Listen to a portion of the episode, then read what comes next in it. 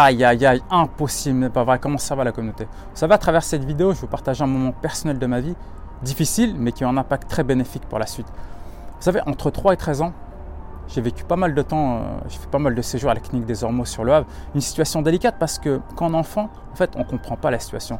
Mais il y a des choses qui ont été intéressantes. La première, c'est que j'ai compris quand c'est dur, voire très dur, quand on commence à prendre du recul sur la situation, à lâcher prise, je ne dis pas laisser faire, lâcher prise. Je vous assure, on apprend mieux la situation, on la comprend beaucoup mieux.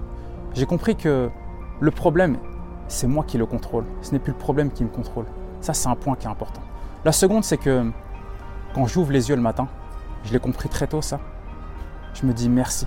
Merci, j'ai la chance d'être encore présent un jour de plus et je peux réaliser quelque chose d'extraordinaire dans ma vie. Donc vous qui m'écoutez, le matin, quand vous ouvrez les yeux, dites-vous, c'est une chance que vous soyez là on vous donne la possibilité de réaliser quelque chose d'extraordinaire et vous en avez la capacité parce que vous êtes unique.